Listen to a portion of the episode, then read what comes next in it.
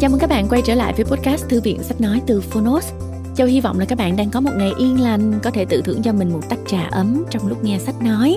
Và đối với những bạn mà mới ghé qua podcast của tụi mình lần đầu thì mình xin được giới thiệu lại một lần nữa. Podcast của tụi mình đó là Thư viện Sách Nói và Phonos, đơn vị thực hiện podcast này, là một ứng dụng sách nói có bản quyền tại Việt Nam. Tụi mình mong là các bạn sẽ tải thử ứng dụng Phonos để khám phá hàng trăm đầu sách nói có bản quyền cũng như uh, các bài thiền, truyện ngủ, uh, tóm tắt sách và cả ebook nữa. Tụi mình tin là các bạn sẽ tìm được thứ mà các bạn uh, đang mong muốn ở Phonos á. Còn bây giờ thì trong podcast này thì Châu uh, sẽ giới thiệu cho các bạn một cuốn sách của tác giả người Nhật Fukuzawa Yukichi, một nhà tư tưởng giáo dục cùng với tác phẩm được coi là quan trọng nhất của ông đó là cuốn bàn về văn minh. Cuốn sách này uh, giàu cái tính triết luận lắm các bạn. Đặt ra hàng loạt các vấn đề xã hội văn hóa chính trị kinh tế đạo đức đồng thời mở ra con đường để nhật bản với tư cách một nước đang phát triển nối kết với thế giới văn minh tiến bộ phản hồi lại các tư tưởng của những tác gia phương Tây đương thời như là John Stuart Mill, Herbert Spencer, Thomas Buckle, François Gouchot cũng như phân tích thấu đáo hình thái tù động đơn điệu của một xã hội châu Á. Tác giả Fukuzawa đã khích lệ cả tinh thần quốc gia lẫn tinh thần cá nhân, ngợi ca xu hướng tự do của khu vực tư nhân. Một cuốn sách rất là đáng nghe cho những ai mong muốn được tìm hiểu góc nhìn của Nhật Bản khi còn là một đất nước đang phát triển. Các bạn cùng lắng nghe chương 1 của bàn về văn minh với Châu nhé. Hẹn gặp lại các bạn ở những tập tiếp theo.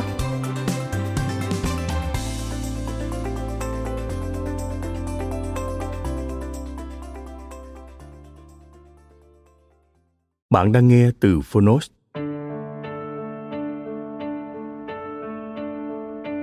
Bàn về văn minh. Tác giả, Fukuzawa Yukichi. Người dịch, Lê Huy Vũ Nam và Nguyễn Anh Phong.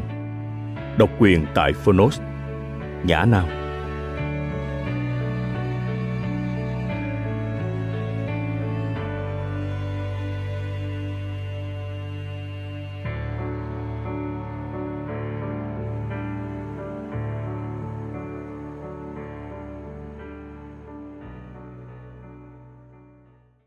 Lời nhà xuất bản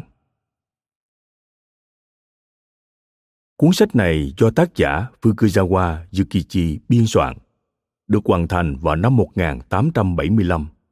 Từ đó đến nay, đã hơn một thế kỷ trôi qua, 143 năm. Khoa học xã hội của thế giới nói chung và của Nhật Bản nói riêng đã có những bước tiến dài rộng. Thính giả sẽ gặp trong tác phẩm này một số quan niệm, khái niệm, luận đề và cách lý giải khác với thời hiện đại. Do vậy, cuốn sách chỉ có giá trị làm nguồn tư liệu tham khảo để mở rộng vốn kiến thức cũng như để đối sánh với các lý thuyết văn hóa học hay nhân học, xã hội học, vân vân của thế giới hiện nay.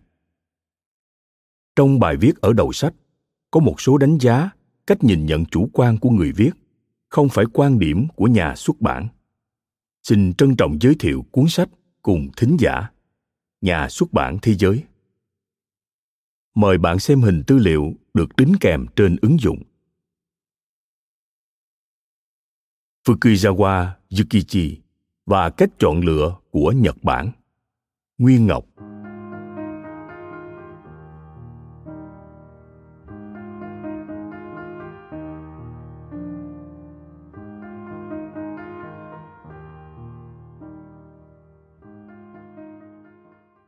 Trong cuốn sách của Fukuzawa Yukichi, bạn đang nghe ở chương bàn về tri thức và đạo đức của một nước tại tiểu mục lý do thành công thực sự của cuộc minh trị duy tân có một câu rất lạ fukuzawa viết như reo lên may thay phó đề đốc berry đã đến nhật bản vào năm KII, tức năm 1853.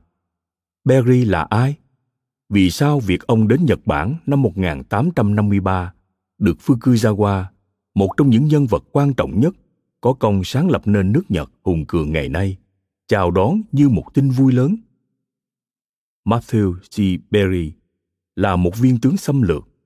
Năm 1853, được phái đến trước cảng Edo, tức Tokyo ngày nay, với cương vị phó đề đốc hải quân, chỉ huy một hạm đội hùng mạnh mang theo bức thư của Tổng thống Hoa Kỳ Millard Fillmore đòi Nhật Bản thời bấy giờ đang triệt để thực hiện chính sách bế quan tỏa cảng của chế độ mạc phủ Tokugawa.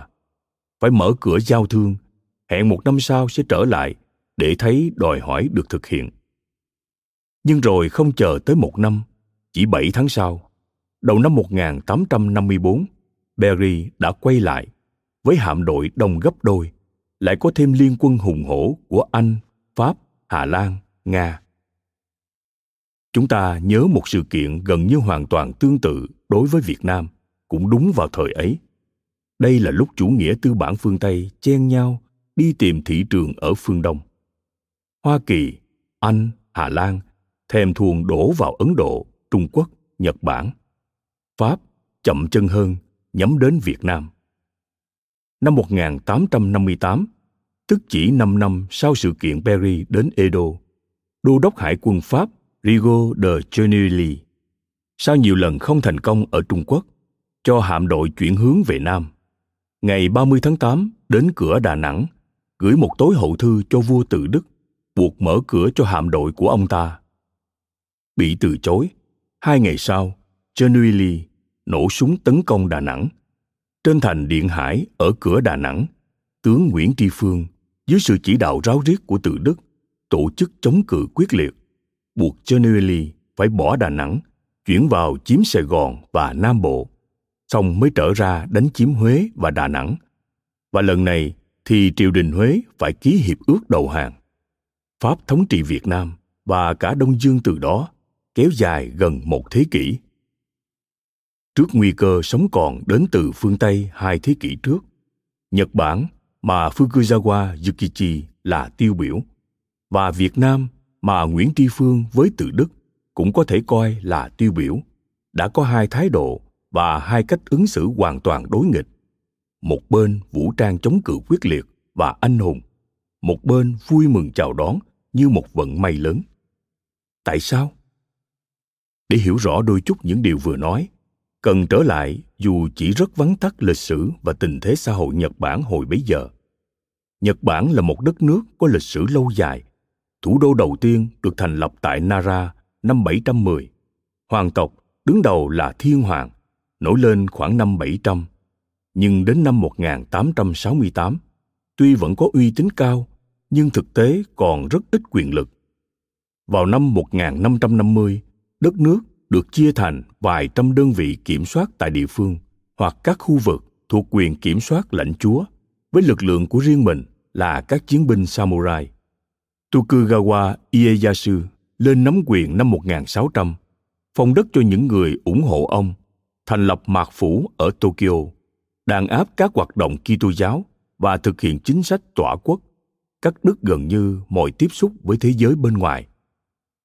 Đến giữa thế kỷ 19, sau hơn 200 năm thống trị, chế độ mạc phủ lâm vào khủng hoảng nghiêm trọng. Nhật Bản vẫn là một nước nông nghiệp lạc hậu, dựa trên nền tảng phong kiến – dân làm ruộng phải chịu tô thuế nặng, lại bị mất mùa, lâm cảnh bần cùng. Trong khi đó, thương nghiệp lại bùng phát với lợi điểm hải cảng lớn, nhà buôn phát giàu nhanh chóng. Về mặt xã hội, Nhật Bản lúc bấy giờ vẫn duy trì chế độ đẳng cấp với quyền bính do các đại danh daimyo và võ sĩ samurai nắm cả.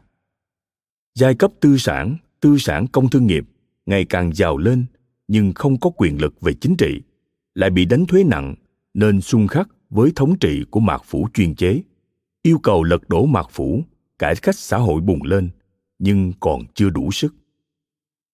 Chính trong tình thế giằng co đó, phó đề đốc Berry đã đến. Mạc phủ Tokugawa phải ký nhiều điều ước rất bất lợi với các quốc gia phương Tây. Sau lời reo may thay, Fukuzawa viết, sự kiện này là một cơ hội tốt cho cải cách người dân bắt đầu nhận ra chính sách của mạc phủ nhu nhược và thiếu hiệu quả như thế nào mặt khác qua việc tiếp xúc trò chuyện với những người nước ngoài đọc sách phương tây và các bản dịch từ tiếng phương tây người dân hiểu được rằng một chính quyền như mạc phủ kể cả có bạo ngược, hung tàn đến mấy chăng nữa, sức người cũng hoàn toàn có thể đánh đổ được. Việc này cũng giống như thể một người điếc và mù lòa đột nhiên nghe rõ được âm thanh, nhìn thấy được ánh sáng. Như vậy đấy, nếu ở việt nam, mối đe dọa đến từ phương tây gây ra sự kháng cự cả bằng vũ trang, thì nhật bản lại tìm thấy cơ hội thức tỉnh để lật đổ chuyên chế kiềm hãm và cả ánh sáng của triển vọng phát triển thành văn minh. Để giữ được độc lập, hai lựa chọn khác nhau sẽ đưa đến kết quả trái ngược. Tuy nhiên, sự thức tỉnh không diễn ra đơn giản một chiều. Nó cần những bước rèn luyện để dần từ tự phát cảm tính bồng bột ban đầu, trở thành chuyển động căn bản của đất nước và xã hội đầy ý thức. Có thể làm thay đổi căn bản tình thế và vận mệnh dân tộc sáng suốt và sâu sắc. Fukuzawa phân tích, kể từ thời lập quốc, đây là lần đầu tiên dân chúng trong nước tiếp xúc với người nước ngoài. Việc này cũng giống như thể đang từ trong màn đêm tịch mịch, đột nhiên lọt vào giữa buổi trưa chói chang náo nhiệt. Mọi thứ đập vào mắt họ đều kỳ quặc quái dị, chẳng có thứ gì mà họ ưa cho nổi. Nên thoạt tiên trong dân chúng đã bùng phát một tình cảm và một phong trào bài ngoại triệt để. Fukuzawa gọi đó là kiểu tinh thần yêu nước thô ráp của những con người chưa trưởng thành. Nhưng khi sự phồn thịnh của tổ quốc đã trở thành mục đích của họ họ trở thành những công dân hoàn toàn vì cái chung. Trong lúc đó, mạc phủ vì vai trò của mình buộc phải đứng ra giao thiệp và nhượng bộ với nước ngoài, càng khiến dân chúng phẫn nộ mạc phủ lâm vào tình thế lưỡng nan, bị kẹp vào giữa chủ trương bài ngoại và người nước ngoài. Phong trào bài ngoại ngày càng lớn, không còn gì cản nổi. Họ nêu khẩu hiệu bài ngoại, phục cổ, tôn hoàng, đảo mạc. Cuộc cách mạng đánh đổ mạc phủ, khôi phục vị trí của thiên hoàng mà fukuzawa gọi là nguyên nhân gần của công cuộc minh trị duy tân đã diễn ra như vậy. Tuy vậy, ông viết tiếp việc bài ngoại mà lẽ ra sẽ là việc tiếp theo ngay tức khắc sau thành công của cuộc cách mạng lật đổ mạc phủ đã không diễn ra. Bởi vì cái đích của cuộc cách mạng ấy không phải là phục hồi vương quyền, cũng chẳng phải là bài ngoại. Lý do của cuộc cách mạng không phải là vì hoàng gia và kẻ địch cũng không phải là mạc phủ. Đây là cuộc chiến giữa trí lực của giai cấp tư sản và nhân dân đang lên và sự chuyên chế của mạc phủ kiềm hãm. Đó là nguyên nhân xa, nguyên nhân chính. Sau khi đất nước mở cửa giao thương, cái nguyên nhân xa này được các tư tưởng văn minh phương tây hỗ trợ, dần dần lớn mạnh lên. Như vậy, để mở ra cuộc chiến thì cần có mũi tên tiên phong, tức phong trào bài ngoại và lật đổ mạc phủ để lôi kéo mọi người, trở thành một cuộc cách mạng nhưng sau khi ca khúc khải hoàn, thì càng lúc càng thấy rõ là những chủ trương đó mới yếu thế và chung chiên làm sao. Đến lúc này, cần và đã xuất hiện một nhân tố mới. Mọi người dần dần từ bỏ sức mạnh của nắm đấm thuần túy mà tập hợp cùng các nhóm trí thức. Trí lực ngày càng lớn mạnh, làm cho tinh thần yêu nước thô ráp ngày một tinh tế, làm cho kẻ yêu nước non nớt trưởng thành lên. Và còn một điều quan trọng cũng chính trí lực được tinh tế hóa, trở nên sáng suốt. Anh minh đó mới có thể nhận ra và tận dụng một lợi thế mới tuyệt vời. Ánh sáng và sức mạnh của văn minh phương tây do chính kẻ địch xâm lược mang đến. Một nền tảng tư tưởng mới. Có tất cả những cái đó thì nhật bản mới giữ vững được mình, mà fukuzawa gọi là chính thể, bảo toàn được độc lập và phát triển. Và quả nhật bản đã đứng vững được, là nước châu á duy nhất đứng vững được trước bão táp của cuộc toàn cầu hóa lần thứ nhất và phát triển vô cùng ngoạn mục. Có lẽ nên lại tạm dừng ở đây đôi chút để thử nói về sự giống nhau và khác nhau giữa việt nam và nhật bản cùng thời. Đối mặt với uy hiếp đến từ phương tây, ở việt nam bấy giờ cũng bùng lên một cuộc bài ngoại mạnh mẽ, thậm chí bằng bạo lực vũ trang điều mà theo fukuzawa là biểu hiện của một tinh thần yêu nước thô ráp của những kẻ anh hùng mà non nớt. Nhưng khác với nhật bản, tinh thần yêu nước thô ráp đó đã không thể được chuyển thành tinh tế, làm cho kẻ anh hùng non nớt trưởng thành lên. Bởi vì kỳ thực, nó cũng không có mục đích trở thành tinh tế và trưởng thành. Khi tiếp xúc với những người đến từ phương tây, nó chỉ dị ứng với kẻ lạ, thậm chí coi họ là một bọn tây di. Lũ mội rợ phương tây. Cuộc va chạm với phương tây không tạo nên ở ta cơ sở để đòi hỏi một cuộc cách mạng xã hội hướng tới văn minh như người nhật dưới sự dẫn dắt của những trí thức tiên tiến mà fukuzawa yukichi là người đứng đầu. Có lẽ ở ta chỉ có một người tương tự xuất hiện một cách đột xuất gần như đến khó hiểu, khó giải thích. Phan châu trinh. Ông là người duy nhất thời bấy giờ không chỉ thấy ở người pháp đang kéo đến một bọn xâm lược hung hãn, mà còn nhận ra được qua họ một nền văn minh tốt đẹp mà ông tha thiết mong ước cho dân tộc mình để có thể trưởng thành và sánh vai cùng họ. Chỉ có thể thực hiện điều đó duy nhất bằng con đường khai dân trí, chi bằng học, chứ không thể bạo lực thì mới có được độc lập thực sự và bền vững.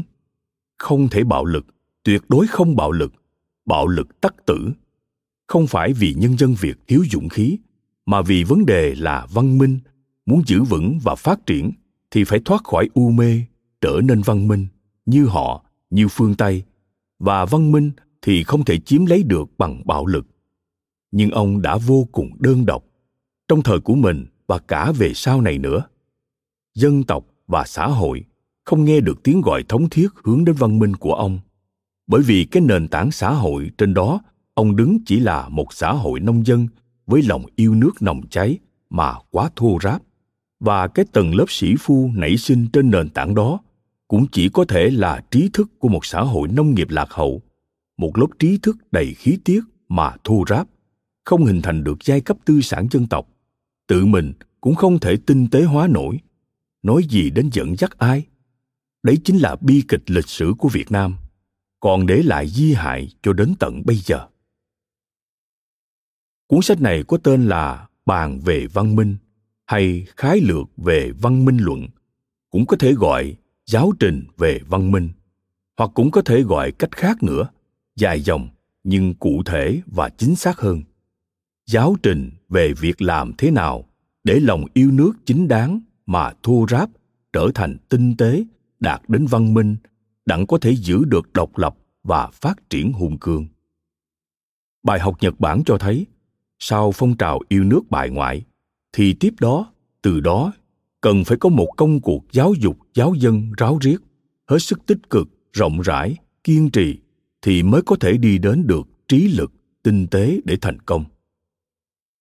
Công việc to lớn, khó khăn ấy tất phải do một tầng lớp trí thức yêu nước tiên tiến là những người thầy học của dân tộc. Nảy sinh từ tầng lớp tư sản dân tộc đang lên, sáng suốt và dũng cảm đảm nhiệm fukuzawa yukichi là người đứng đầu trong số những người thầy đó của dân tộc nhật trong bước chuyển lịch sử sống còn. Suốt đời ông không đảm nhiệm bất cứ chức vụ nào trong bộ máy công quyền. Suốt đời ông tập trung khai hóa cho quần chúng nhân dân của mình. Ông nói, nhật bản không thiếu đạo đức, cũng như việt nam không thiếu dũng khí. Cái nhật bản thiếu là trí tuệ, kiên quyết thoát á trì động, tối tâm hướng về trí tuệ văn minh phương tây sáng sủa tốt đẹp thì mới cứu được dân tộc trong phong ba của tiến hóa người nhật ngày nay coi ông là ân nhân số một của dân tộc chân dung ông được in trên tờ bạc có mệnh giá cao nhất của Nhật, tờ 10.000 yên. Có lẽ cũng chỉ có người Nhật mới làm vậy. Dành vị trí cao nhất không phải cho một vị vua, một vị tướng, mà một nhà giáo dục. Mỗi lần nói về Nhật Bản, lại không thể không nghĩ về mình. Sau hàng trăm năm đấu tranh và mấy cuộc chiến tranh liên miên, khốc liệt và anh hùng, chúng ta đã có được độc lập. Nhưng chúng ta còn một món nợ cái bước tự luyện mình dân tộc mình từ thô ráp đến tinh tế để thực sự thành văn minh như người nhật đã làm dưới sự dẫn dắt của những trí thức vĩ đại như fukuzawa yukichi cái bước ấy ta chưa đi qua. Cho nên cuốn sách này của fukuzawa, yukichi, vẫn còn nguyên tính thời sự với chúng ta, vẫn là cuốn giáo khoa mẫu mực về con đường văn minh cho ta. Đầu xuân mậu tuất, Nguyên Ngọc. Lời nói đầu.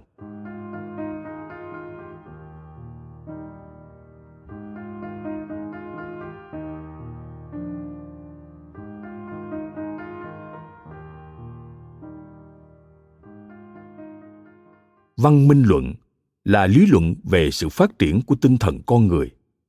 Tuy nhiên, văn minh luận không đề cập đến sự phát triển tinh thần của cá nhân, mà là bàn về sự phát triển tinh thần của toàn thể nhân dân trong một nước.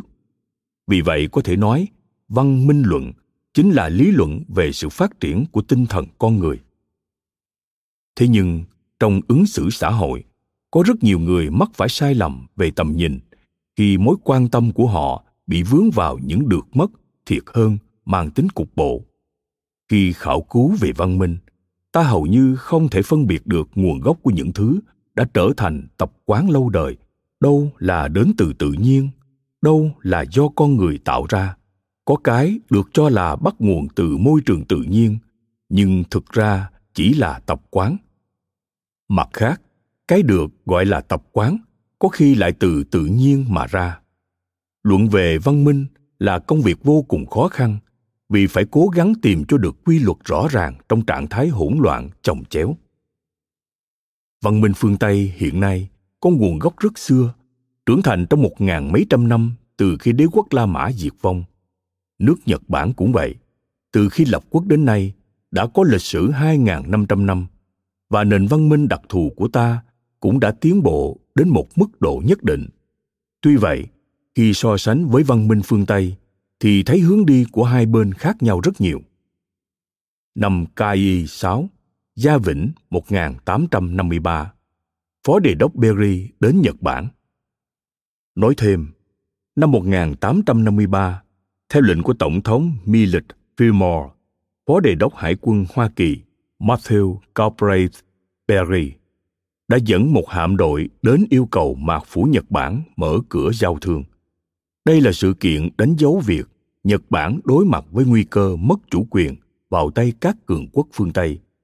Thức tỉnh đất nước này sau hơn 200 năm đóng cửa, khởi đầu cho quá trình tự chuyển biến của dân tộc Nhật, mà kết quả là cuộc minh trị Duy Tân năm 1868. Trở lại nội dung chính. Sau đó kể từ khi nước ta ký thỏa ước mậu dịch với các nước phương Tây, quốc dân ta mới lần đầu tiên biết đến sự tồn tại của phương Tây. Kinh ngạc trước sự khác biệt lớn lao của nền văn minh ấy, lòng người đã trở nên hoang mang dao động. Đương nhiên, trong lịch sử 2.500 năm của Nhật Bản, không phải không có những lần nhân dân kinh động vì tao loạn. Nhưng nếu nói về sự kiện gây ấn tượng sâu sắc đến tận đáy lòng người ta, thì từ khi nho giáo và phật giáo truyền từ trung quốc vào nước nhật ta đến nay, việc ban giao với ngoại quốc gần đây chính là vấn đề ghê gớm nhất. Hơn thế nữa, nho giáo hay phật giáo là những yếu tố á đông được truyền trong nội bộ châu á, nên cho dù có đôi chút khác biệt với lề thói nhật bản thì việc tiếp xúc cũng không khó khăn gì. Triết lý nho giáo và phật giáo đương thời có thể mới nhưng không phải là thứ quá đổi xa lạ với tổ tiên chúng ta. Còn việc ban giao với ngoại quốc thời gian gần đây thì không như vậy. Chúng ta đột nhiên bị đẩy vào một mối quan hệ sát sạc với những nước có nền văn minh bản địa khác biệt hẳn, từ vị trí địa lý cho đến những yếu tố văn hóa, từ diễn tiến của văn hóa cho đến trình độ phát triển. Chúng đâu chỉ mới mẻ và kỳ lạ với người nhật chúng ta. Mọi thứ chúng ta thấy, chúng ta nghe được về những nền văn hóa ấy đều lạ lùng và huyền hoặc. Nếu tôi nói ví von, thì cũng giống như lửa gặp nước lạnh vậy. Việc giao lưu với ngoại quốc không chỉ gây ra sự bấn loạn về tinh thần, nó còn tạo ra những chấn động to lớn, làm đảo lộn đến tận sâu thẳm tâm hồn người nhật. Kết quả sinh ra từ sự khuấy đảo lòng người này là sự phục quyền của thiên hoàng, và rồi sau đó đến chính sách bãi phiên lập tỉnh. Từ đó đến ngày hôm nay, tuy chế độ đã có sự thay đổi lớn, nhưng những xung đột ngoại giao không vì vậy mà nhỏ đi. Chiến tranh đã kết thúc cách đây mấy năm và dấu tích cũng không còn nữa. Song sự dao động trong lòng người chẳng những vẫn còn đó mà ngày càng nghiêm trọng hơn. Nói thêm, chiến tranh Bushin, Bushin Senso, chiến tranh Mậu Thìn là cuộc nội chiến ở Nhật Bản diễn ra từ 1868 đến 1869 giữa quân đội của mạc phủ, Tokugawa, đang cầm quyền và những người muốn phục hồi quyền lực triều đình. nguồn gốc cuộc chiến tranh là sự bất mãn trong tầng lớp quý tộc và samurai trẻ với quá trình mạc phủ mở cửa Nhật Bản cho người nước ngoài thập kỷ trước đó. Liên minh các samurai phía Nam và triều đình với lực lượng tuy nhỏ nhưng hiện đại hóa mạnh mẽ hơn. Kết cục đã giành phần thắng, đưa Minh trị Thiên Hoàng lên nắm quyền, chấm dứt 250 năm cai trị của chế độ Mạc Phủ Tokugawa. Trở lại nội dung chính. Tôi cho rằng những xáo động trong lòng người của nhân dân Nhật Bản hiện nay là phát xuất từ mong muốn tiến tới văn minh. Đó là biểu hiện của lòng nhiệt tình muốn có được văn minh phương Tây, không bằng lòng với nền văn minh nước ta xưa nay. Lòng nhiệt tình này chắc sẽ không dừng lại chừng nào văn minh Nhật Bản chưa sánh ngang hoặc vượt qua văn minh phương Tây. Tuy nhiên, văn minh phương Tây ngay trong lúc này cũng đang tiến bộ hàng ngày, nên chắc hẳn tinh thần người Nhật Bản cũng theo đó mà liên tục vận động không ngừng nghỉ. Thực ra, chính sự kiện Berry đến nước ta thời kai đã châm ngòi cho trái tim của nhân dân Nhật bùng lên. Và một khi đã cháy thì không thứ gì có thể dập tắt được. Sự dao động của nhân tâm là như vậy. Hơn nữa, sự hỗn loạn và chồng chéo trên mọi phương diện trong xã hội Nhật Bản đã ở mức độ hầu như không thể tưởng tượng ra được. Trong tình trạng ấy, mà cố gắng tìm cho ra lý luận hợp lý khi bàn về văn minh thì có thể nói đúng là công việc khó khăn nhất đối với một học giả ở phương tây giới học giả luôn liên tục đưa ra những thuyết mới với những ý tưởng làm kinh ngạc mọi người. Tuy nhiên, họ đã rất thành thục kế thừa di sản của cha ông với truyền thống hàng nghìn năm, nên cho dù các học thuyết của họ có vẻ mới lạ, thì vẫn đều sinh ra từ một nguồn cội. Cho nên không phải là thứ hoàn toàn mới được tạo ra. Còn sự hỗn loạn ở nước ta hiện thời, thì tình thế ở phương tây không thể nào so được. Nền văn minh nước nhật ta bây giờ đang trong trạng thái như lửa biến thành nước, như không chuyển thành có. Sự biến đổi đột ngột này không thể mô tả chỉ bằng thuật ngữ thay đổi hay tiến bộ, mà phải nói đó là một khởi đầu mới hay sáng tạo mới xứng. Cho nên, ngay cả việc bàn luận về sự biến đổi này cũng vô cùng khó khăn. Có thể thấy, giới học giả đang đối mặt với một vấn đề nan giải.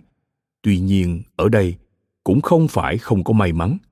Cụ thể là từ khi mở cửa đến nay, giới học giả nước nhật ta đã trở nên chuyên tâm mà học hỏi phương tây. Những nghiên cứu của họ tuy có thể còn sơ sài và thiếu sót, nhưng cũng đủ để nắm được phần nào văn minh tây phương. Thêm nữa, cũng những học giả này 20 năm trước, vẫn còn đắm chìm trong văn minh Nhật Bản thuần túy. Và không chỉ chuyên chú vào lĩnh vực ấy mà còn là những người trong cuộc nên khi bàn về quá khứ thì ít khi có chuyện học giả Nhật chỉ dựa vào suy đoán mà trở nên hồ đồ. Họ có điểm mạnh là có thể dựa trên chính kinh nghiệm của mình khi so sánh với văn minh phương Tây. Ở điểm này có thể nói, kinh nghiệm của học giả nước Nhật ta xác thực hơn những học giả phương Tây. Những người vốn sống trong nền văn minh phương Tây đã được định hình mà đi suy đoán tình hình của nước khác. May mắn của giới học giả bây giờ, như mô tả ở trên, nằm ở chỗ bản thân được trực tiếp trải nghiệm. Ở đây là cả Hán học lẫn Tây học.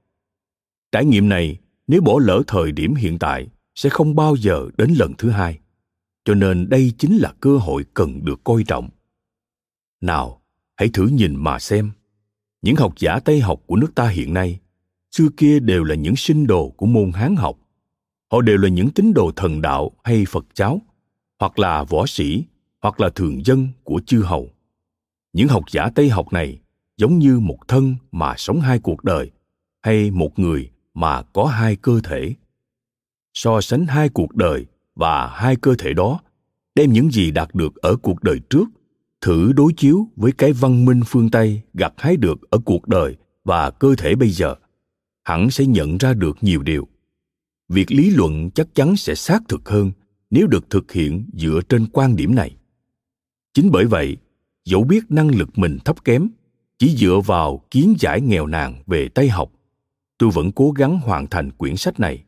Tôi không dịch trực tiếp từ các thư tịch phương tây, mà chỉ gạn lọc đại ý, rồi tham chiếu nội dung của chúng với hoàn cảnh riêng của nhật bản.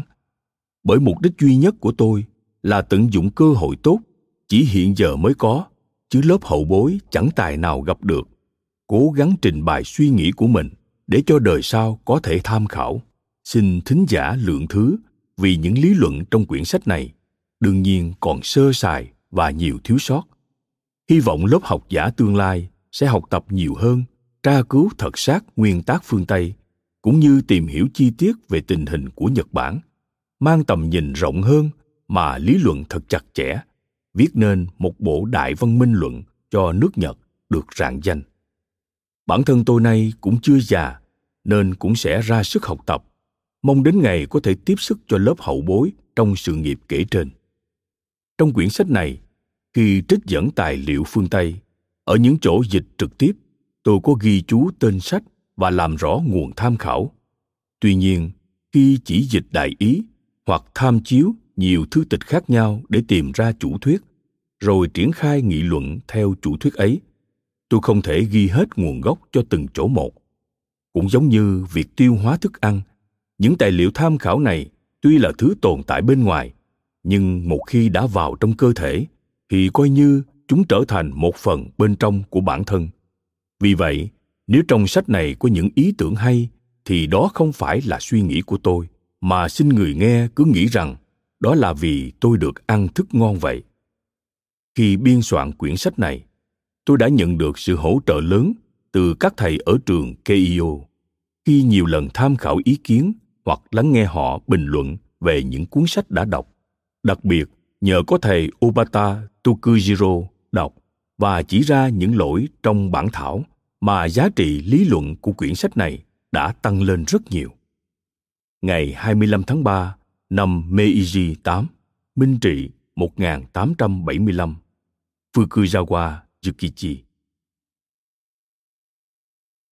Chương 1 Xác lập cơ sở của lý luận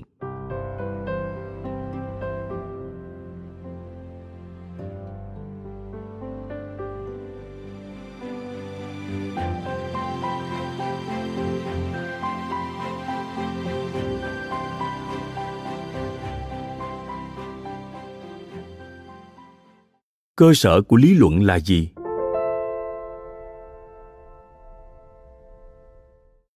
Nặng với nhẹ, dài với ngắn, tốt với xấu. Tất cả đều là những khái niệm tương đối sinh ra từ sự so sánh. Nếu không có nhẹ thì sẽ không có nặng. Nếu không có tốt, tất cũng không có xấu. Vì vậy nhẹ là do so sánh với nặng và tốt là do so sánh với xấu.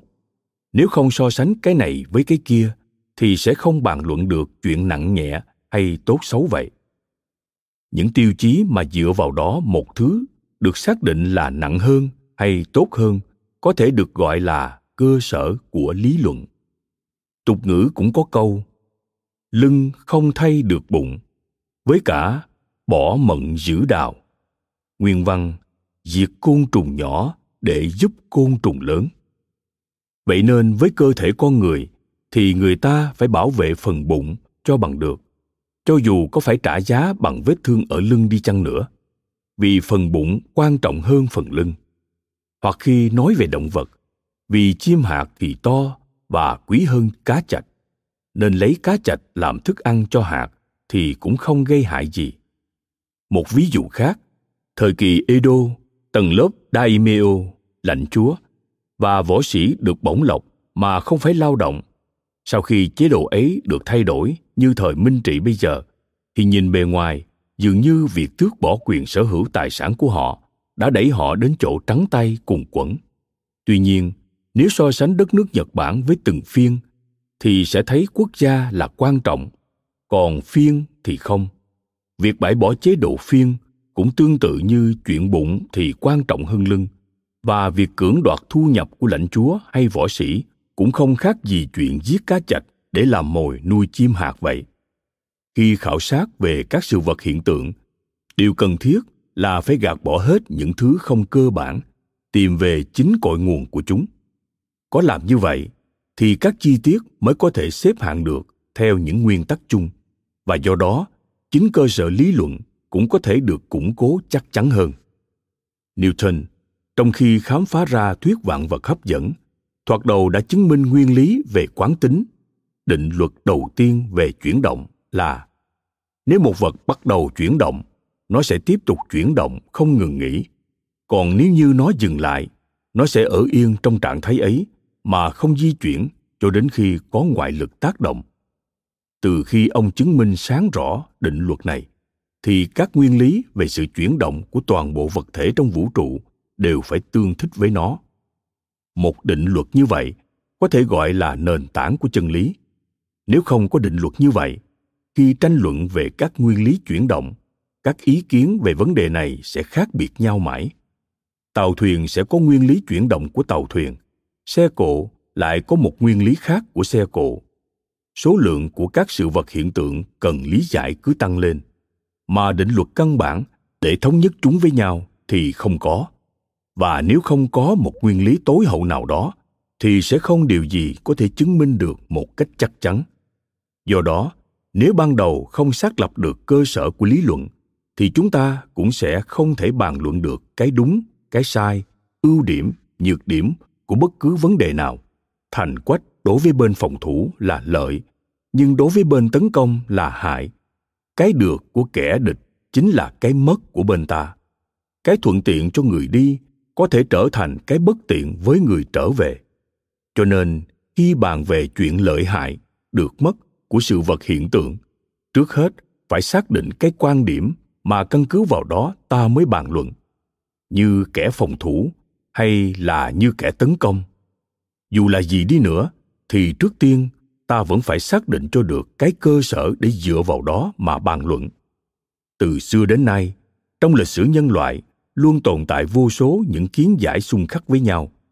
Khi quay về với gốc rễ của chúng, thì ta sẽ thấy rằng những cách kiến giải đó vốn khác nhau về lập trường ngay từ đầu. Và điều đó giải thích tại sao chúng lại mâu thuẫn khi đi đến những kết luận cuối cùng. Ví dụ về thần đạo và phật giáo, tôn chỉ của hai tôn giáo này luôn luôn bất hòa với nhau. Dù nếu ta chỉ nghe chủ trương của mỗi một phía, thì sẽ thấy cả hai đều tuyệt vời nhưng khi suy nghĩ về gốc rễ của chúng, ta sẽ thấy lập trường của chúng khác hẳn nhau. Thần đạo giảng về sự cát hung ở hiện tại, còn phật giáo thuyết về thưởng phạt ở kiếp sau. Vị lai. Tiêu chí của lý luận đã khác nhau như vậy, nên rốt cuộc hai tôn giáo này chẳng có điểm chung.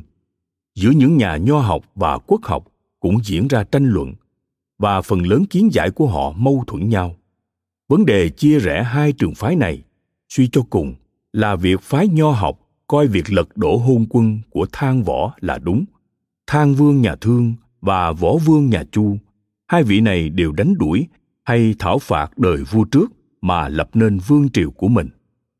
Trong khi phái quốc học lại đề cao tư tưởng vạn thế nhất hệ, một họ muôn đời của thiên hoàng. Đây là điểm duy nhất khiến cho các nhà nho học khó chịu. Như vậy có thể thấy nếu không quay về gốc rễ mà chỉ bàn luận ở phần ngọn của sự việc, thì đệ tử thần đạo, nho giáo và phật giáo sẽ không bao giờ ngừng tranh cãi.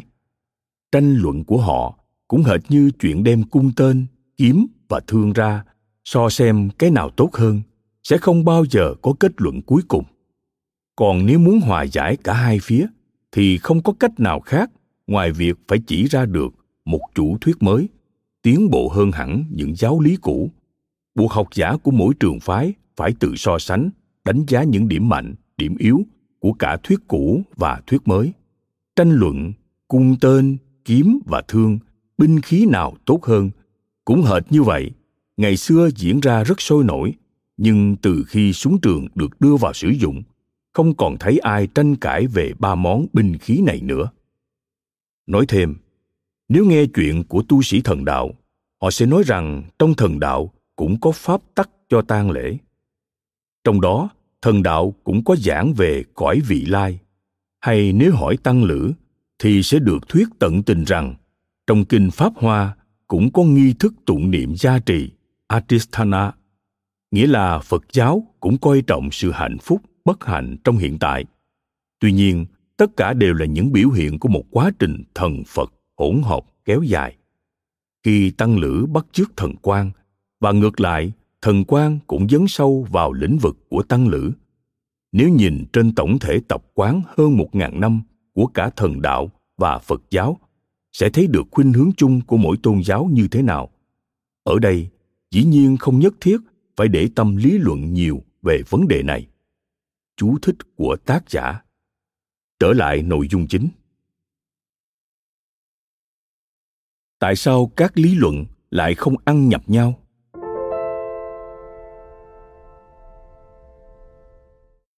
khi tiền đề ban đầu của hai người đã khác nhau, thì trong những điều họ nói vẫn có thể có những sự giống nhau ở vẻ bề ngoài tuy nhiên, khi người ta đẩy họ về xuất phát điểm ban đầu, thì tới một mức độ nào đó, bọn họ sẽ ai đi đường nấy hai kẻ có vẻ rất cùng quan điểm về điểm lợi, điểm hại trong nhiều chủ đề khác nhau nhưng khi ta xem xét kỹ hơn nền tảng lập luận của bọn họ thì quan điểm của họ liền chia rẽ sang các hướng khác biệt Chẳng hạn, tất cả những võ sĩ samurai cứng đầu, ai cũng như ai, đều căm ghét người nước ngoài. Cả những vị học giả hoặc những người có chút kiến thức khi nhìn thấy cách hành xử của những người ngoại quốc chắc chắn cũng không ưa gì bọn họ. Và chừng nào mà những vị học giả này không hài lòng với những kẻ ngoại quốc, chừng ấy ta có thể cho rằng ý kiến của họ cũng không khác gì ý kiến của những võ sĩ cứng đầu kia. Tuy nhiên, khi bàn đến nguồn cơn tại sao họ lại bất bình với người nước ngoài thì ta sẽ thấy hai luồng ý kiến bắt đầu khác nhau. Một nhóm thì chỉ coi người nước ngoài là một giống người khác và không quan tâm anh ta hay dở ra sao mà chỉ thuần túy là căm ghét nhóm người còn lại, dẫu sao cũng có tầm nhìn rộng hơn, không có sự căm ghét hay không ưa chung chung đối với người nước ngoài, nhưng đã nhận ra những hệ lụy tai hại trong việc giao dịch với bọn họ và cảm thấy căm phẫn khi thấy những người nước ngoài tự cho mình là văn minh kia đối xử bất công với người nhật bản. Cả hai nhóm đều có cùng cảm xúc căm ghét một số người nước ngoài, nhưng vì nguyên nhân dẫn đến sự căm ghét của họ khác nhau nên cách đối đãi với người nước ngoài của họ cũng khác biệt. Tóm lại, những người theo chủ nghĩa bài ngoại, nguyên văn, nhương di chủ nghĩa, và những người theo chủ nghĩa mở cửa, nguyên văn, khai quốc chủ nghĩa, tuy lập luận có thể giống nhau, nhưng đến điểm nào đó thì sẽ thấy họ chia rẽ chính bởi những tiền đề căn bản của họ. Ngay cả khi mọi người tham gia các hoạt động vui chơi, giải trí cho dù tất cả có thể có cùng những kinh nghiệm như nhau, nhưng nhiều người lại có cảm giác thích và không thích khác hẳn nhau. Cho nên chớ vội vàng phán xét về tâm tính bên trong của một người nếu chỉ nhìn vào bề ngoài cái hành động nhất thời của người ta. Hoặc khi mọi người tranh luận về chuyện ủng hộ hay phản đối một sự việc nào đó, họ lại thường bắt đầu bằng cách đem ra hai lập luận đối lập cực đoan nhất làm cho việc tranh luận của hai bên bị chia rẽ ngay từ đầu và không giúp cho các bên có thể tiến đến gần nhau. Hãy để tôi thử lấy một ví dụ.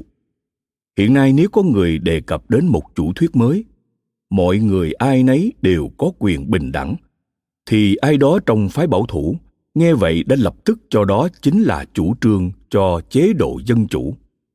Nói thêm, nguyên văn chính trị hợp chúng nhưng thật ra từ dân chủ, bản tiếng anh dùng từ democratic, trình bày đúng nhất ý định của fukuzawa. Tác giả muốn so sánh hai thể chế, quyền lực tập trung, độc tài, và quyền lực trong tay dân chúng. Trở lại nội dung chính. Anh ta liền chất vấn, nếu chủ trương chế độ dân chủ ở nhật bản hiện nay, thì nhà nước của chúng ta sẽ ra sao? Rốt cuộc đất nước cũng sẽ rơi vào vòng xoáy hỗn loạn khó lường mà thôi. Họ lo lắng tình hình. Nếu lập chế độ dân chủ, lập tức sẽ sinh đại loạn khi không có quân vương hoặc chính phủ. Như thể tình trạng hỗn loạn chính trị khủng khiếp sẽ xảy ra. Ngay từ khi khởi đầu tranh luận, họ đã tưởng tượng ra một viễn cảnh xa xôi, rồi chỉ biết một mực phủ định người khác mà không lắng nghe xem như thế nào là mọi người ai nấy đều có quyền bình đẳng không cần hỏi xem tôn chỉ của tư tưởng mới đó ra sao. Ở phía đối lập, người chủ trương thuyết mới này cũng coi người bảo thủ là thù địch và có khiên cưỡng mấy cũng quyết phủ định thuyết cũ cho bằng được. Lập luận của họ luôn ở thế đối đầu với các kẻ địch, cho nên suy nghĩ của họ không bao giờ gặp nhau. Rốt cuộc thì do hai bên đều chọn khởi điểm cực đoan nên mới sinh ra cảnh xung đột như vậy ta hãy thử xem một ví dụ gần gũi hơn. Ở đây có hai người, một người thích uống rượu và một người không. Người thích rượu ghét bánh nếp, còn người không biết uống thì ghét rượu. Và cả hai đều nêu lên tác hại của thứ mình ghét và thuyết phục việc bài trừ nó. Người không uống rượu chắc sẽ phủ định lập luận của người uống rượu. Nếu bánh nếp mà có hại, thì chắc phải bỏ truyền thống mấy trăm năm ở nước ta là ăn bánh nếp ngày nguyên đáng mà chuyển sang ăn cơm chan nước trà, đóng cửa các hàng bánh nếp và cấm hẳn việc làm nếp. Làm sao mà thực hiện được? Ở phía kia, người uống rượu chắc sẽ phản biện thế này. Nếu rượu mà có hại, thì chắc từ ngày mai phải đập phá hết những tiệm rượu trong thiên hạ, phạt nặng những kẻ say xỉn, cồn y tế thì thay bằng nước cháo, còn chén rượu trong lễ cưới thì thay bằng nước lã sao mà làm được những chuyện như vậy? Như thế, ta mới thấy, khi hai thái cực của hai luận thuyết khác biệt đối đầu với nhau, thì chúng sẽ không thể tránh được xung đột và sự nhất trí với nhau gần như là bất khả. Kết quả là, nó dần dần dẫn đến sự bất hòa giữa mọi người và gây ra tai họa cho xã hội. Những chuyện như vậy trong lịch sử nhật bản không hiếm. Những tranh cãi kiểu này nếu diễn ra giữa những học giả hay người quân tử, thường là những cuộc chiến của ngôn từ và ngòi bút. Người ta đối thoại hoặc viết sách, gọi là dùng lời lẽ mà tác động đến người khác. Tuy nhiên, với những kẻ ít học mù chữ, thì vì không dùng được cả ngôn từ và ngòi bút, người ta đâm ra cậy nhờ bạo lực, thậm chí có nhiều trường hợp tính đến cả chuyện ám sát. Khi hai người tranh cãi với nhau trong thực tế kẻ này thường xuyên chỉ trích khuyết điểm của người kia, mà không để đối phương bày tỏ ra được cái ưu điểm của người ta.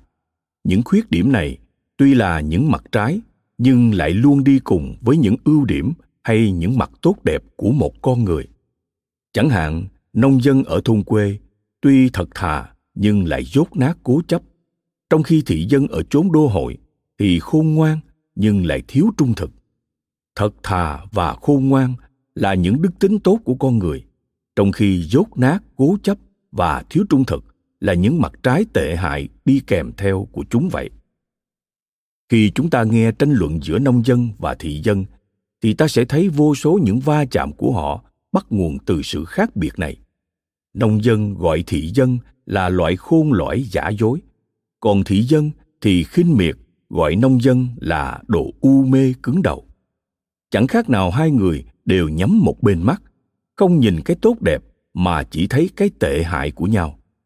Nếu bọn họ có thể mở cả hai mắt, một mắt nhìn ra ưu điểm của đối phương, còn một mắt nhìn khuyết điểm của anh ta, thì có thể quan sát cả ưu điểm và khuyết điểm một cách công bằng.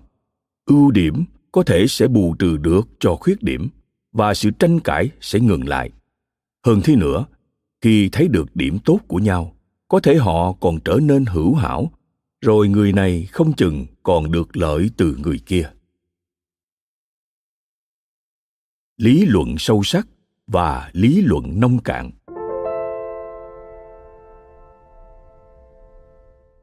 Giới học giả cũng chẳng khác mấy.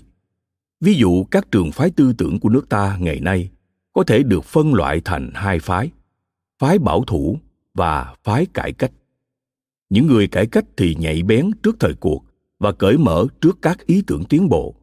Trong khi những người bảo thủ thì điềm đạm, thận trọng và ra sức bám chắc vào cái cũ. Nhóm người sau thường bộc lộ điểm tệ hại là rơi vào sự ngoan cố, trong khi khuyết điểm của nhóm người trước là dễ mắc chứng vội vàng hấp tấp. Thế nhưng như vậy không có nghĩa rằng sự điềm đạm, thận trọng luôn phải gắn chặt với tính ngoan cố, cũng như đầu óc nhạy bén không phải bao giờ cũng gắn liền với sự hấp tấp. Nói cho cùng, hãy nhìn vào thực tế cuộc sống. Vẫn có những người uống rượu mà không bị say, hay có người ăn bánh nếp hoài mà không bị ngán. Rượu và bánh nếp không phải bao giờ cũng là nguyên nhân của việc say xỉn hay ngán ăn.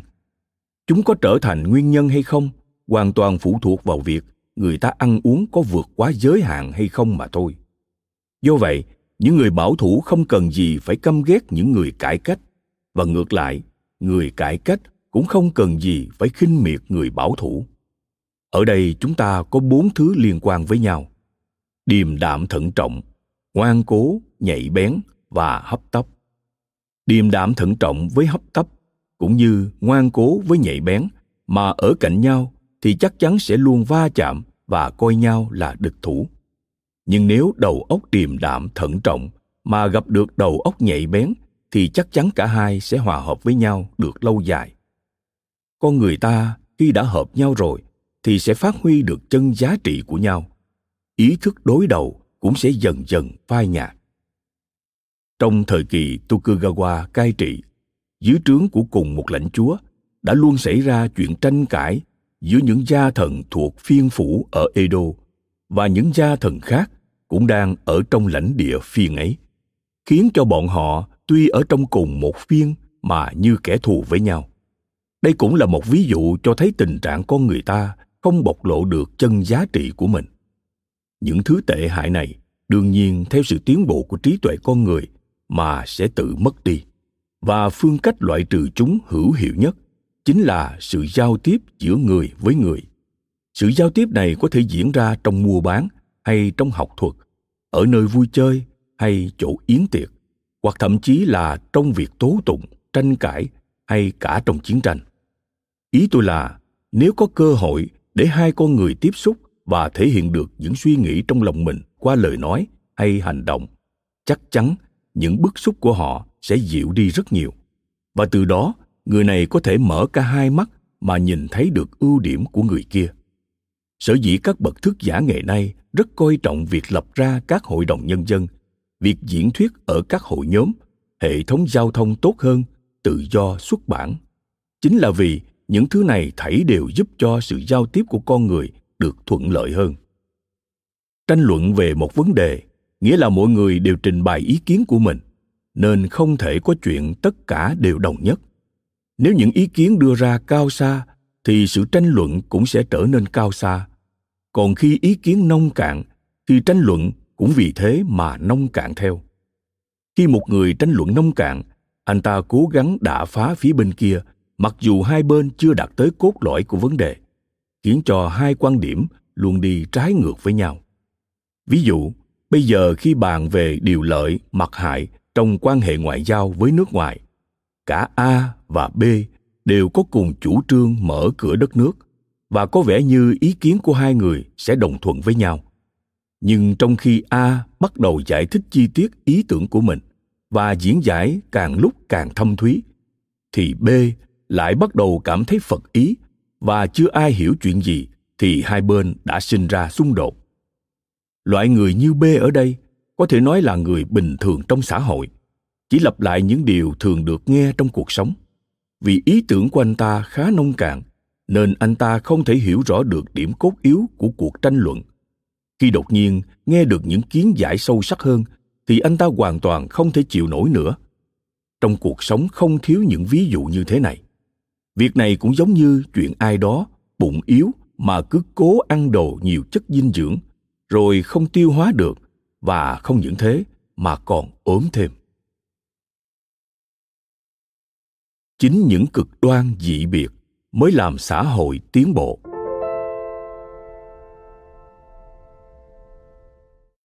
Nếu chỉ nhìn thấy qua sự việc kể trên, chúng ta tưởng như những bàn luận cao xa không đem lại lợi ích gì cho xã hội. Nhưng thật ra không phải như vậy. Nếu không có những bàn luận cao xa, thì sẽ chẳng có cách nào khiến những kẻ lạc hậu đạt đến được một trình độ cao xa hơn. Cũng như cấm tiệc thức ăn bổ béo chỉ vì bệnh nhân yếu bụng thì cuối cùng người bệnh cũng sẽ chết. Chính bởi vì sự chênh lệch trong nhận thức như vậy giữa người với người mà thế giới thời nào cũng xảy ra những chuyện đáng buồn. Ở bất cứ nơi đâu, bất cứ thời đại nào, trong dân chúng thì những người hoặc là quá ngu si hoặc là quá thông thái đều có rất ít. Phần lớn con người trong xã hội đều rơi vào khoảng ở giữa ngu si và thông thái tùy theo thời thế, không có công mà cũng chẳng có tội. Bọn họ cứ mù lòa nương theo đám đông mà sống cả đời. Đấy là những người bình dân của xã hội. Chính những con người bình thường này là nguồn gốc sinh ra công luận vậy. Không hề suy ngẫm về quá khứ, cũng không nhìn xa xôi về tương lai. Bọn họ chỉ đơn giản là phản ứng lại cái hoàn cảnh trực tiếp xung quanh họ. Như thể đầu óc họ đã bị cố định luôn ở một chỗ hiện nay những người bình dân như vậy trong xã hội rất nhiều. Đến nỗi có những kẻ cho rằng tiếng nói của họ là không thể bác bỏ, rồi còn dựa vào tư duy bình dân để hạn chế mọi tranh luận trong thiên hạ. Và bất cứ gì trượt ra khỏi khuôn khổ tư duy bình dân ấy đều bị họ cho là lệch lạc, dị biệt. Thật không hiểu, những người cứ gò gẫm bằng được mọi thứ vào một khuôn khổ, rồi ép tất thảy mọi bàn luận phải đi theo một đường thẳng có đầu óc như thế nào nữa? Nếu mọi việc được thực hiện theo kiểu của họ, thì không hiểu các bậc trí giả như vậy sẽ có ích lợi gì cho đất nước. Chúng ta biết dựa vào ai đây để mà nhìn về tương lai và mở cánh cửa tới chỗ văn minh tiến bộ? Sao đầu óc lại có thể nông cạn đến như vậy? Ta hãy cứ nhìn xem. Xưa nay, mọi sự tiến bộ của văn minh toàn khởi phát từ những thứ mà ban đầu chỉ là dị hợm lệch lạc. Adam smith, khi mới trình bày lý thuyết về kinh tế của mình, thì dư luận đương thời liền cho đó là ngông cuồng. Galileo, khi khởi xướng thuyết nhật tâm, thì đã bị khép vào tội dị đoan. Ấy thế mà, những thứ dị hợm đó, sau khi trải qua một thời gian dài tranh cãi, nhờ sự dẫn dắt của các bậc trí thức, lại được các tầng lớp bình dân trong xã hội tán đồng và kết quả là cho đến nền văn minh ngày nay thì ngay cả con trẻ trong trường học cũng không còn nghi ngờ gì về lý thuyết kinh tế học hiện đại hay thuyết nhật tâm nữa và không dừng lại ở đó chúng ta đã đạt tới một mức độ mà kẻ nào tỏ ra nghi ngờ sự đúng đắn của những học thuyết này còn bị coi là ngu ngốc và bị người đời coi thường. Hoặc nếu nêu một ví dụ gần đây, thì chỉ mới 10 năm trước, ở Nhật Bản có 300 lãnh chúa, mỗi nơi có một chính phủ riêng, phân chia chúa tôi trên dưới rạch ròi, và lãnh chúa thì nắm quyền sinh, quyền sát đối với tất cả dân chúng. Và sự chắc chắn kiên cố của thể chế phong kiến ấy tưởng như sẽ kéo dài mãi mãi. Vậy mà chỉ trong nháy mắt thể chế đó sụp đổ thay vào đó là chế độ hoàng đế như ngày nay bây giờ thì chắc chẳng ai cho là chế độ mới này quái lạ nhưng giả sử cách đây 10 năm mà có phiên sĩ nào đó đề xướng thuyết bãi phiên lập tỉnh thì không biết sự thể sẽ thế nào hẳn hiểm nguy sẽ ập tới vị phiên sĩ đó ngay tức thì. Nói thêm, thực hiện năm 1871, bỏ đơn vị hành chính cũ là các phiên do lãnh chúa cai quản, thành lập các tỉnh do các tỉnh trưởng đứng đầu. Trở lại nội dung chính. Vì vậy, những tà thuyết dị hợm ngày xưa đã trở thành những điều thường thức ngày nay. Ngày hôm qua còn là những khái niệm lập dị, thì ngày hôm nay đã trở thành kiến thức phổ biến. Cho nên, quan điểm dị biệt lệch lạc hôm nay hầu như chắc chắn sẽ trở thành ý tưởng thường thức cũng như lý thuyết mai sau do vậy đã là bậc học giả thì không được chịu thua sự ồn ào của thế gian không được sợ bị quy kết là dị hợm sai quấy. Hãy cứ dũng cảm theo đuổi những điều bản thân mình tin tưởng. Ngay cả khi ý kiến của người khác có khác với của mình chăng nữa, cũng phải suy nghĩ thấu đáo điều người ta muốn nói. Điểm nào chấp nhận được thì chấp nhận. Những điểm nào không thể thì để nguyên lại cho người ta mà chờ đợi đến khi lập trường hai bên có thể gặp nhau trong tương lai, đến khi cơ sở lập luận được thống nhất. Đừng tìm cách o bế người khác vào trong cái khung tư duy của cá nhân mình một cách khiên cưỡng. Cũng đừng cố hợp nhất mọi sự tranh luận trong thiên hạ. Cho nên, để luận bàn về ưu điểm, nhược điểm của một vấn đề, ta trước hết phải làm rõ những gì liên quan đến ưu điểm, nhược điểm của nó. Thế rồi định ra cái nào nặng, cái nào nhẹ, cái nào tốt, cái nào xấu. Bàn về ưu điểm, nhược điểm của một vấn đề thì đơn giản nhưng làm rõ ra được nặng, nhẹ, đúng sai mới là khó. Không thể lấy mối lợi của một cá nhân mà biện luận cho ích lợi của cả dân tộc. Cũng như không thể vì sự tiện hay bất tiện của một năm mà tính toán sai lầm kế hoạch của cả trăm năm phía trước. Chúng ta phải nghe cho nhiều những luận thuyết từ cổ chí kim, biết cho rộng sự tình của thế giới, giữ cho tâm được tịnh mà bình tĩnh đánh giá cho rõ cái gì là quan trọng nhất vượt qua cả nghìn trở ngại, không bị dư luận bó buộc. Chúng ta phải bao quát quá khứ từ trên cao và nhìn thấu được tương lai bằng con mắt thực tế. Giờ đây, dẫu tôi không hề có ý định làm chuyện to tác là xác lập trước cơ sở của lý luận, chỉ rõ cách để đạt đến đó. Thế rồi bắt mọi người trong thiên hạ cùng nhất trí với ý kiến của bản thân. Nhưng vẫn có điều tôi bắt buộc phải hỏi ở đây. Đó là tại thời điểm hiện nay, chúng ta nên tiến tới hay là chúng ta nên lùi lại? Tiến tới để bước đi trên con đường của văn minh hay quay lui để trở về với giả mang mong muội? Vấn đề ở đây là chỉ được chọn một trong hai, tiến tới hoặc thụt lùi. Nếu như bạn có tinh thần tiến tới, thì chắc hẳn việc bàn luận của tôi sẽ có gì đó hữu ích. Còn lý luận của tôi được ứng dụng như thế nào trong thực tế? Thì xin nhường phần đó cho các bạn. Cảm ơn bạn đã lắng nghe podcast thư viện sách nói. Tải ngay ứng dụng phonos để nghe trọn vẹn sách nói của kỳ này bạn nhé. Hẹn gặp lại bạn trong các podcast sau.